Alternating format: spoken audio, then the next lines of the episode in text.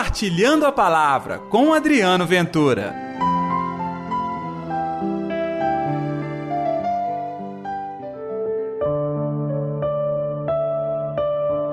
Segue-me.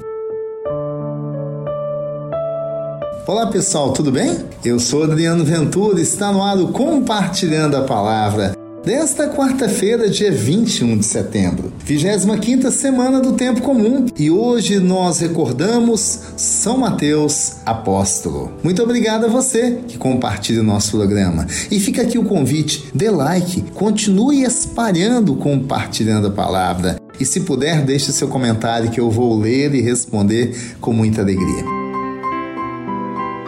E o Evangelho, Mateus capítulo 9, versículos 9 ao 13. O Senhor esteja convosco, Ele está no meio de nós. Proclamação do Evangelho de Jesus Cristo segundo Mateus. Glória a vós, Senhor.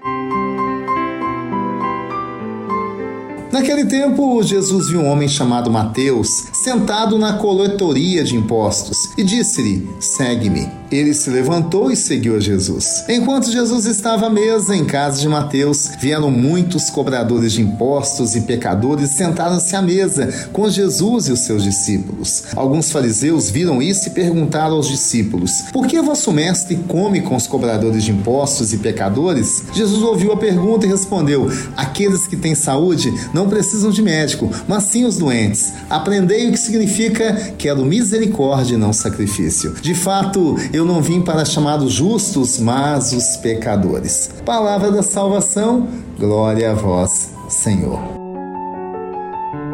É, gente, hoje nós celebramos a festa do apóstolo evangelista São Mateus, a quem é atribuído um dos evangelhos. Ele mesmo nos conta no seu evangelho sobre a sua conversão. Estava sentado na coletoria de impostos. Jesus o convidou, o seguiu.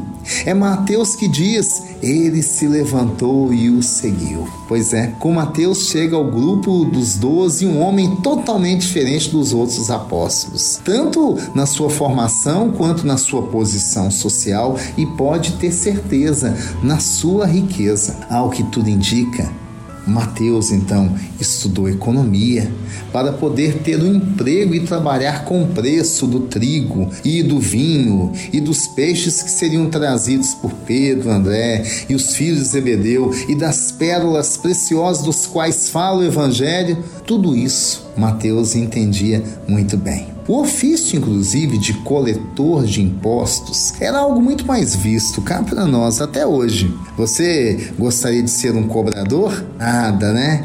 Aqueles que exerciam então essa profissão no tempo de Jesus eram considerados publicanos e pecadores. A pessoa, o coletor de impostos, estava a serviço do rei Herodes, senhor da Galileia, aquele rei detestado pelo seu povo, que inclusive no Novo Testamento ele é apresentado como adúltero e assassino de João Batista, aquele que escarneceu de Jesus na Sexta-feira Santa. O que pensaria então Mateus trabalhar com Herodes e render-se a Jesus? Olha, eu tenho certeza a conversão de Mateus é uma verdadeira libertação. Ele sai de uma situação de miséria espiritual. Ele podia ser até rico, mas no fundo, no fundo era miserável. Ali começava uma nova vida para Mateus. De antigo cobrador de impostos para homem que espalhava a bênção de Deus. Que coisa bonita, hein? Inclusive, a conversão de Mateus chamou atenção e foi um escândalo.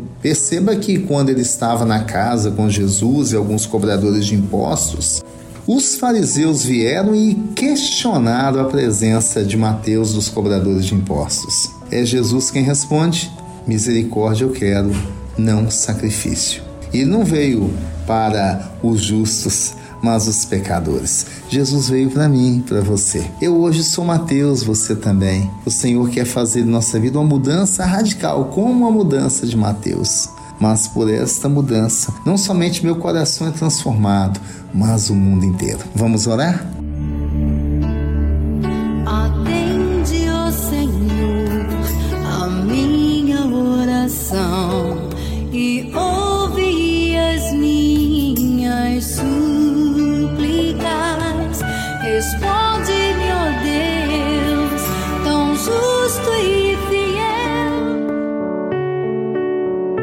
Querido Jesus, no exemplo de Mateus, que hoje a gente aprenda a te servir, a honrar o teu nome, a espalhar a tua palavra, vivenciar o teu evangelho, a ser realmente com ardor um proclamador da palavra e ter coragem de radicalizar com o mundo. Mateus era rico, abriu mão da riqueza desta terra para enriquecer-se da graça de Deus. Que aconteça isso em minha vida e na sua vida, você que me acompanha agora. Em nome do Pai, do Filho e do Espírito Santo. Amém. E pela intercessão de Nossa Senhora da Piedade, padroeira das nossas Minas Gerais.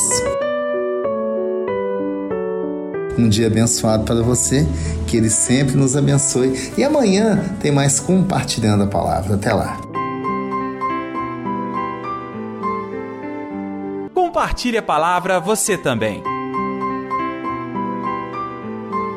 Faça parte dessa corrente do bem.